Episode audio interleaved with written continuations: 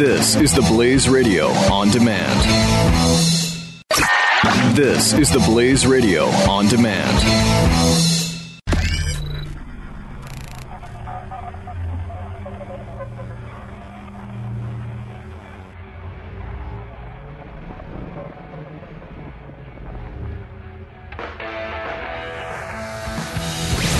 Now, spreading freedom across the nation. This is The Buck Sexton Show. All right, Team Buck, welcome back to the Freedom Hut. We're joined by Andrew Stiles. He is Heat Street's politics editor. Andrew, great to have you. Yeah, great to be here. Thanks for having me. Uh, so, bring us up to speed on the latest with the Jill Stein led recount effort in Michigan, Wisconsin, and Pennsylvania. Uh, what is happening here? Uh, well, basically, all these uh, recount efforts are uh, starting to flame out. I think, as many people expected. Uh, Michigan courts have uh, rejected her attempt to have a recount, and I believe uh, in Wisconsin, Trump, they, when they started recounting some of the ballots, Trump was actually leading. He he gained votes after them.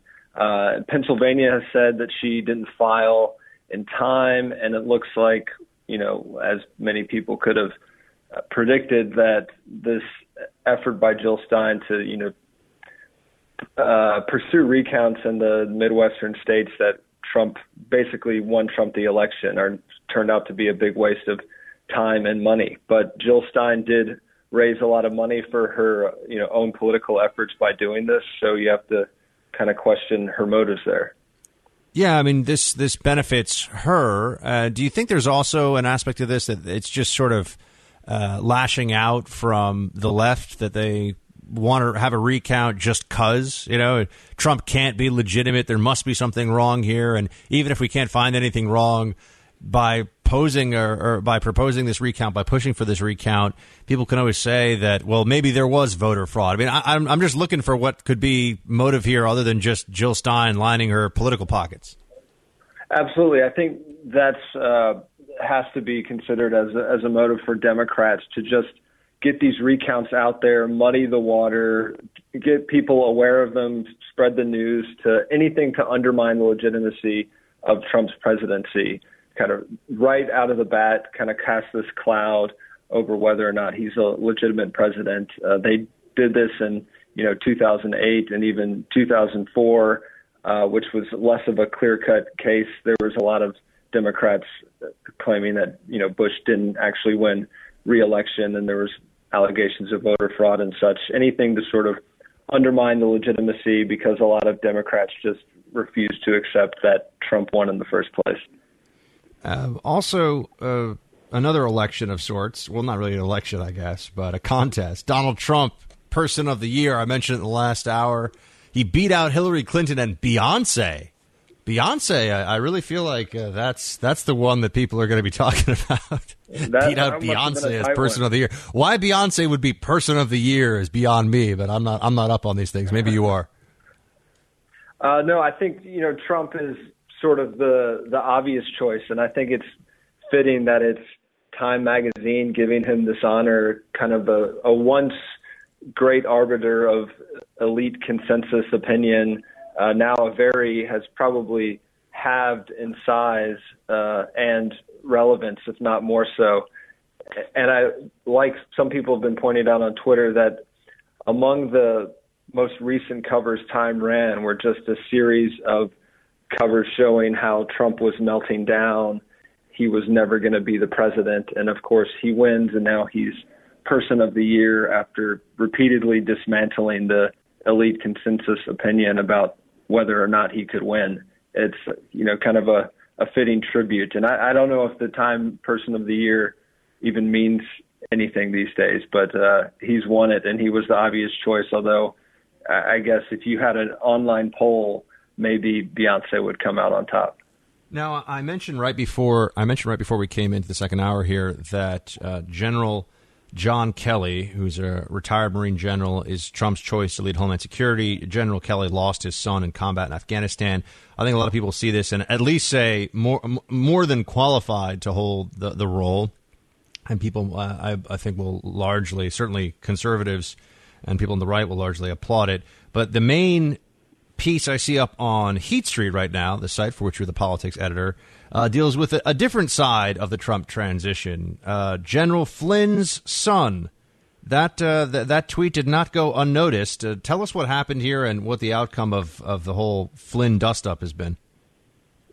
Yeah, so uh, Mike Flynn, uh, Trump's national security advisor, is into a well, his, his son anyway is in a little bit of hot water over tweeting about this uh, conspiracy known as Pizzagate, of which I, I've been out of the country, and I'm have it's one of those things where I've been trying to uh, like learn as little about. But as far as I know, that there is some in the WikiLeaks emails, John Podesta. There's some imagery or allusions to pizza, and some people have pieced together that maybe uh, the use of the word pizza is a code word for some uh, grand conspiracy among the international elite to to rig things. And uh, there was even a there's a restaurant in D.C. where someone brought a gun to, someone was almost killed, and this Michael Flynn uh, has tweeting, you know, until it's proven false, it, this has to be a story. Uh, like all the things that were uncovered in WikiLeaks, we need to pursue this. But this was a little too much for uh, Trump's transition team, and they've kind of ousted him as a result. Yes, indeed. And your latest piece, by the way, switching gears here, Lena Dunham calls herself a human wastebasket. I am not a Lena Dunham fan. I don't know if you uh, would would come out and say that too, but uh, what happened here? That, that's fair. Uh, yeah, that's so fair to say. Lena Dunham is one of these uh, celebrities. Actually, was you know totally in the tank for Hillary Clinton, campaigned for her, and even threatened to move to Canada Trump won. Of course, obviously not going to follow through on that pledge. I don't know if Canada would even want her, but she, after the election, has been kind of having a bit of a public meltdown. She went out to a ranch in Arizona to go on a spirit journey and talk to rocks and took some pictures of dogs and magic crystals. all, all very bizarre. I, I I don't know what's going on, but I've just pull up her Instagram account and try to make some sense of it. Uh, that spirit journey didn't appear to be very successful in terms of finding solace and healing because a few days ago she posted this drunken rant on Instagram uh, video calling herself a human waste basket, basket and a wasteoid after having drunk about one and a half glasses of wine, she said. And of course, Monday night, I believe, she posted a photo of herself, a toilet selfie of herself um, relieving herself in a restroom and posted that on Instagram, although that was uh, removed a few hours later uh, because of the obvious sort of confusion and backlash online. Why are you you know, putting this out in the public space. What's going on? I just think might be a sort of she is a figurehead for the the wider liberal celebrity community who's really lost their minds uh, trying to cope with the fact that Hillary did not win and that Trump is going to be the president. Andrew Stiles is Heat Street's politics editor. Andrew, great to have you on. Hope you'll come back. We appreciate it. Anytime. Thanks for having me. Uh, team phone lines are open 888 900 3393. Let's talk for a minute about our sponsor this hour Super Beets. Oh, yeah, beets. They're very good for you. I don't know if you knew this, but beets are a nutrition goldmine. They are, in fact, rich in vitamins, minerals, electrolytes, and dietary nitrates. You're like, oh, Buck, why do I need dietary nitrates? Because dietary nitrates convert to nitric oxide in the body, and that is the secret to how it works. But you don't have to eat beets for all the benefits of beets. You just have to have one teaspoon of super beets. Leaves you with no beet taste. And beet juice is a potent thing. Super beets, even more so. You should definitely check it out. I feel confident telling you about this because whenever I try Super Beets, I get a little boost of energy. And trust me, you need energy to do a three hour radio show every day. So please call 800 311 4367 or go to teambuckbeats.com. You get a 30 day supply free. It comes with your first order and is backed by a money back guarantee. Also, receive a free book, Beat the Odds, and free shipping on your entire order. You'll love the results you feel with your first free canister, guaranteed, or your money back. 800 311 4367, teambuckbeats.com. 800 311 4367, or go to teambuckbeats.com. We'll be right back. Buck Sexton on the Blaze Radio Network.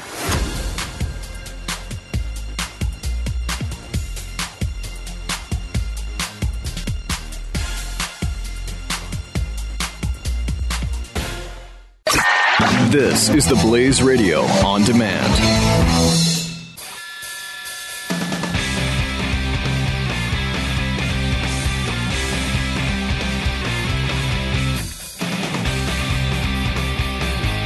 The Buck Sexton Show. All right, team, let's go to the phones here. Mike in upstate New York. You're on the Buck Sexton Show. You're in the Freedom Hut. Welcome, sir. Hey, how are you, Buck? I'm all right. A little better now that you uh, called, Mike. Good, good to hear from a member of the team. I, Did I just uh, scare Mike away? There he is. There he is. Come back. Where'd you go? I'm here. Uh, I'm listening. What, what's what's on your mind? Are you there? Yeah, Mike. Yeah, but you got to talk to us, buddy. We can hear you. Go ahead. All right. Sorry, I I, I can barely hear you. Uh, I'm calling about the uh, the story there, the PizzaGate, um, General Flynn connection. Um, fake news, obviously, all falls into that. But along the same lines, there was a real news story that didn't get much coverage that came out about the same time as all of this, uh, and that was a major FBI thing called Cross Country. Um, apparently, for the last 10 years or so, they've been doing uh, sex trafficking uh, stings. And back in mid October this year, they had a news release on the FBI website where they arrested something like 250 people, uh, as well as recovered 82 juveniles, all involved in underground sex rings across the country. Um, So what does this have to do with covered in the pizza? What does this have to do with PizzaGate? What's that? What, so what does that have to do with PizzaGate? Well, it, there's a there's a real story that was similar. I just wonder how much that played into if somebody found that information and, and tried to tie it into Hillary Clinton and all these emails that were coming out about that time. Seems like a lot of effort to make this to to make a connection between those two things, Mike. I'll be honest with you. I, I mean, may, maybe, but uh, I don't. I don't really see a connect. I mean, you're you're saying there could be a connection, and I can't say there can't be a connection, but I don't see a connection. Does that make sense? Yeah, no, and that's that's what I'm saying. But I'm I'm wondering if uh, if somebody was grasping at straws. I mean, obviously there were a lot of people out there that wanted to do harm to to her and her campaign. If they could, uh, you know, tie in a, an FBI news story that was released, but not really many people knew about, and try and tie it into her campaign and what have you. Yeah, I mean the whole thing was just sort of bizarre, though, Mike. I mean, when you look at what the Oh, what without the- a doubt. But that that was this whole election uh, process this year, starting in the in the uh, primaries for sure. I guess nothing is nothing is too crazy for this election. I suppose that's uh, that's true. Um, Uh, I, I just like I said, I just wanted to uh, plant a bug because, like I say, I don't I don't think that news story got covered at all, and that's a that's a pretty big deal. Um, yeah, I mean, you know, it was it was a it was definitely a story. I mean, you read it, right? So it definitely got some coverage. But uh, yeah, uh, Mike, thank you for calling in, man. Shields I appreciate you uh, giving us giving us some time on the air. Anyone else wants to ring 888-900-3393? Tell me a happy story, somebody, or or give me a fun movie quote, or see if you can stump me with a, an action movie quote. How about that? Um, let's get these lines lit up. We got our friend Charles Cooke joining in a few minutes. He always cheers me up. Just let's sit here, just be like Charles, just just speak with that British accent, Charles. I just want to hear it. Uh, makes me happy. Uh, what else did we have? Oh yeah, there we go. Just trying to find this. There is this video that has gone viral, uh, and it's an old video though. It was uh, from June. If you haven't if you haven't seen it, it's pretty remarkable. So there's this guy down in Australia, and he's out pig hunting with his friend who had a terminal disease, who unfortunately, it's since this whole thing happened, passed away. and this kangaroo, which is esti- which when it's on its hind legs is, is they estimate to be almost six feet tall. I mean, it's a it's a big it's a big kangaroo. Uh, grabs and you see the whole thing on the video. I'm sure many of you have seen this. It's it's gone totally viral on Facebook over the last few days.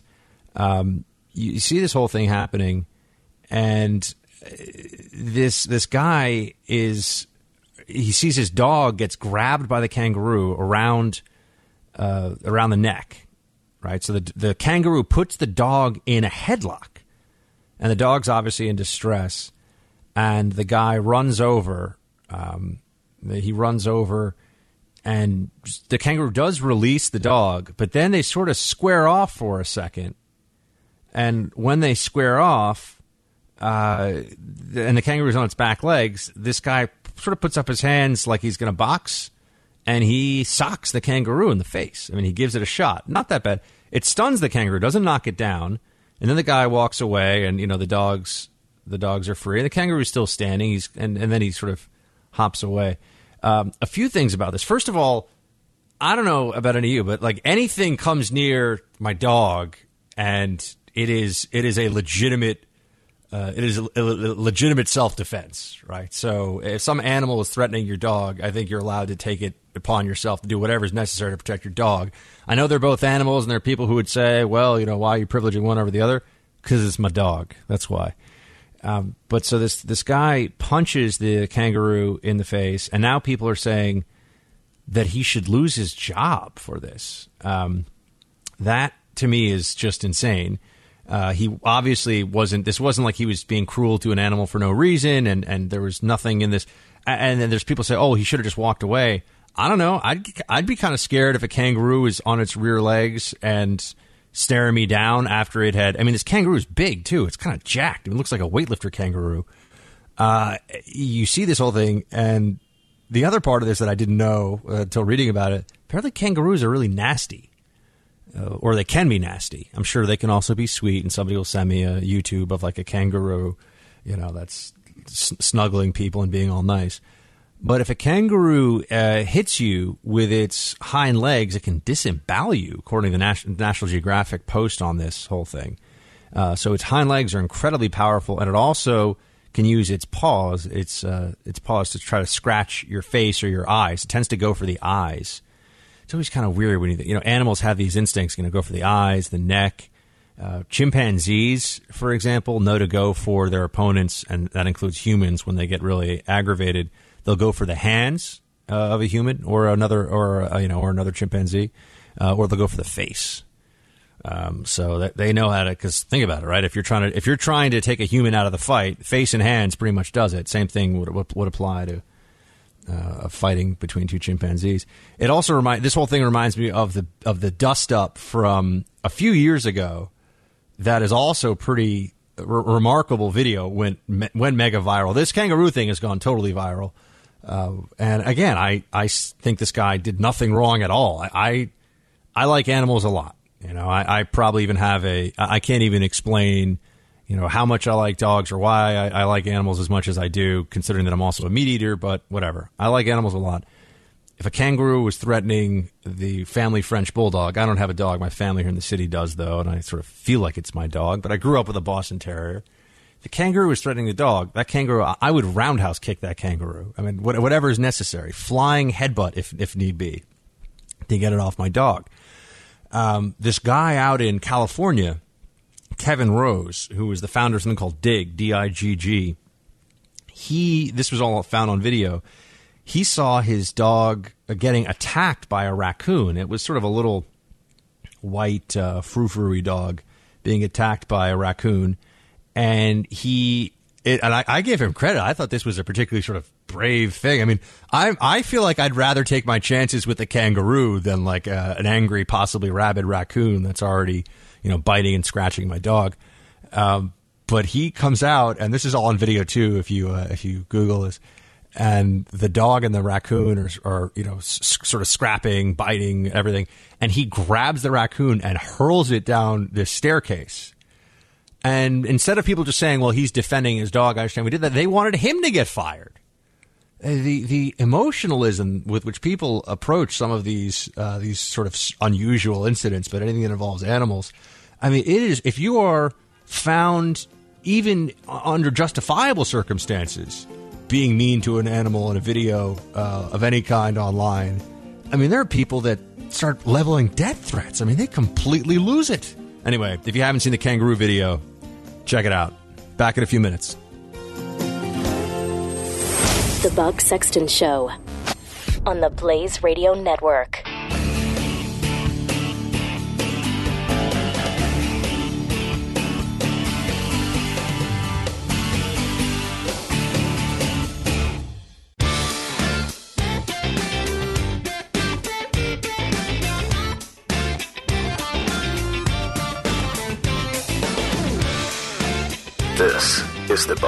Sexton Show.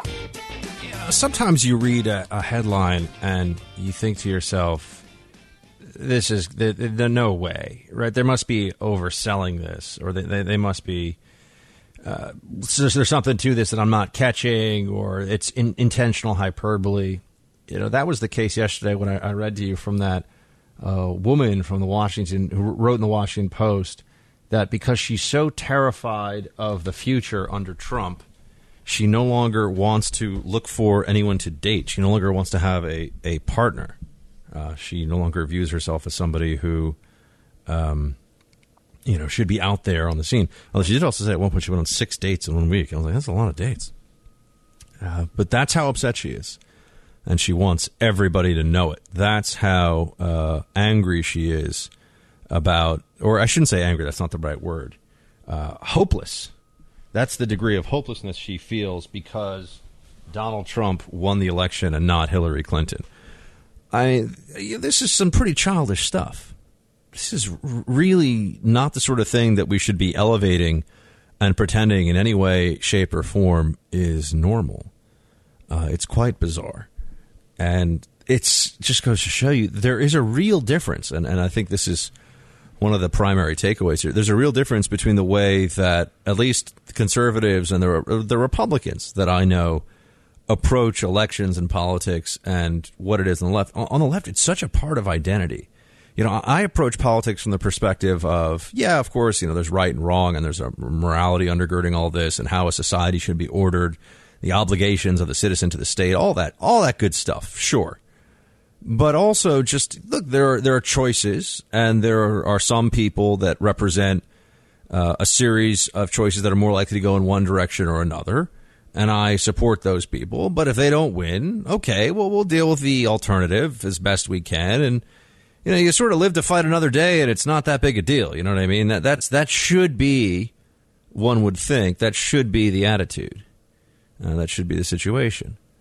And uh, what I find myself seeing time and time again is that there is this uh, sort of there's been this sim, uh, signal given that if you were a Hillary supporter and you are distraught, there is no level of childishness that is too much, a childishness that is too much. There's no uh, level of sort of rending of garments, gnashing of teeth, you know, whining online, crying about this. It, that is all somehow or another fine.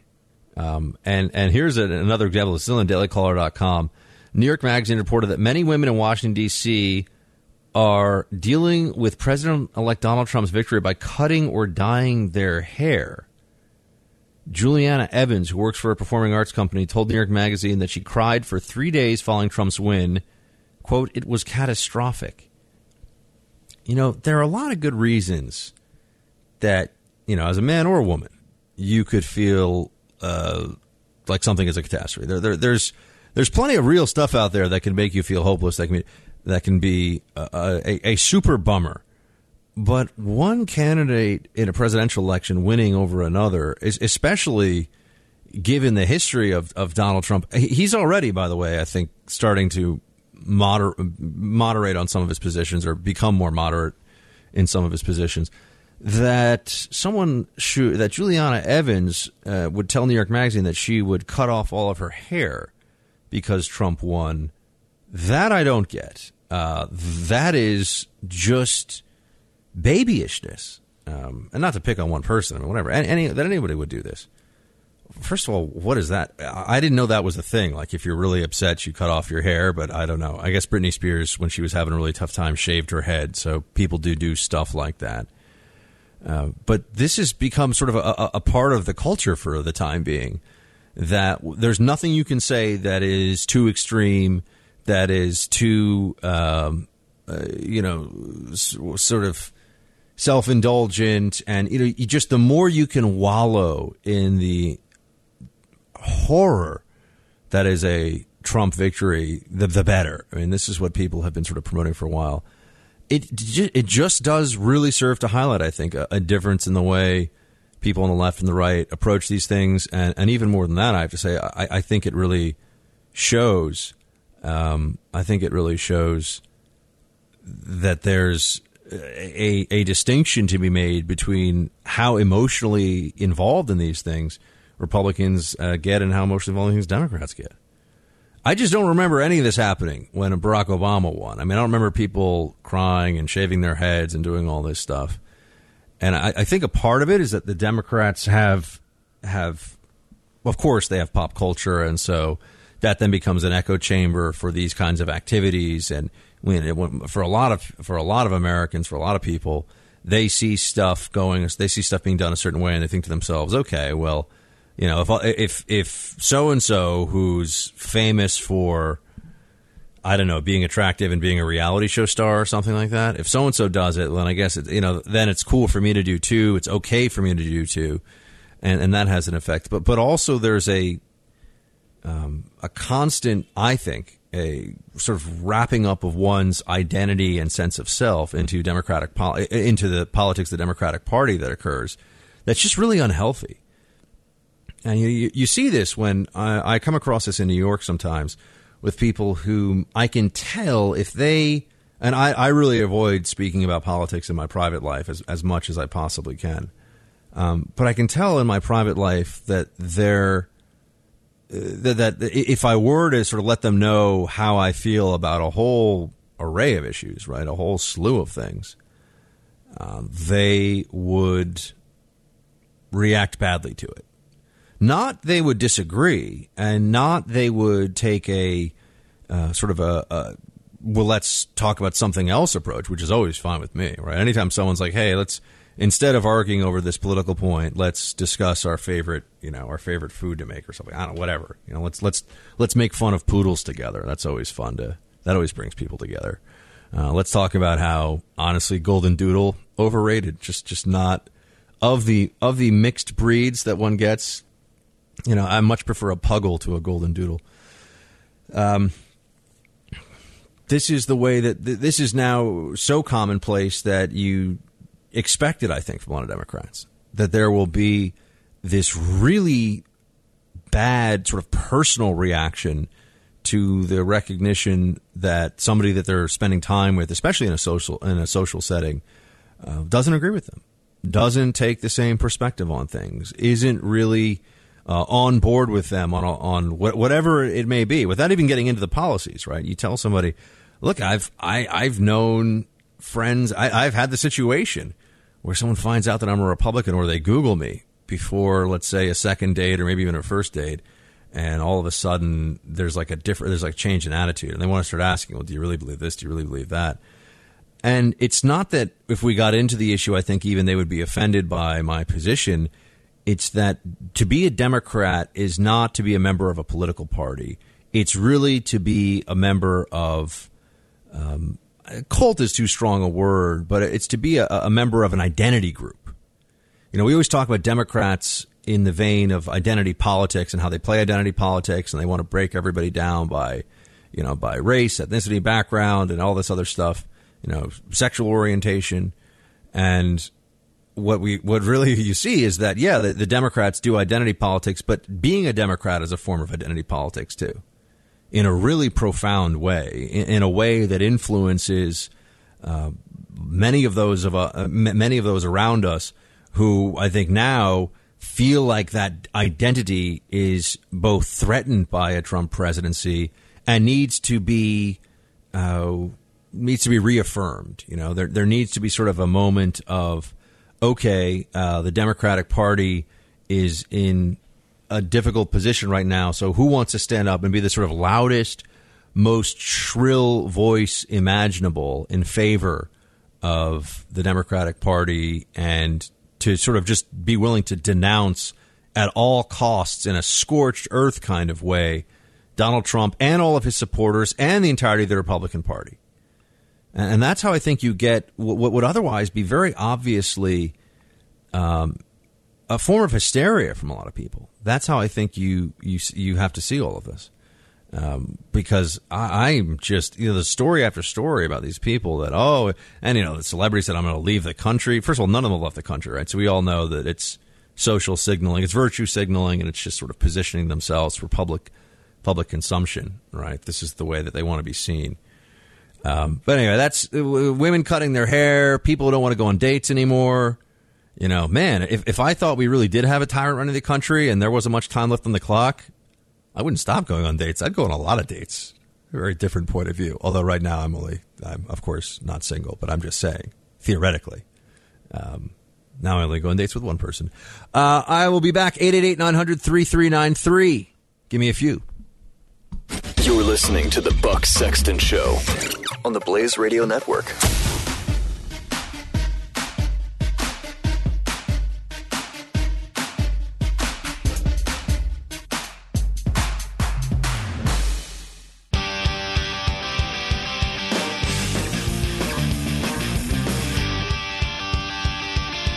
You're listening to the Buck Sexton Show.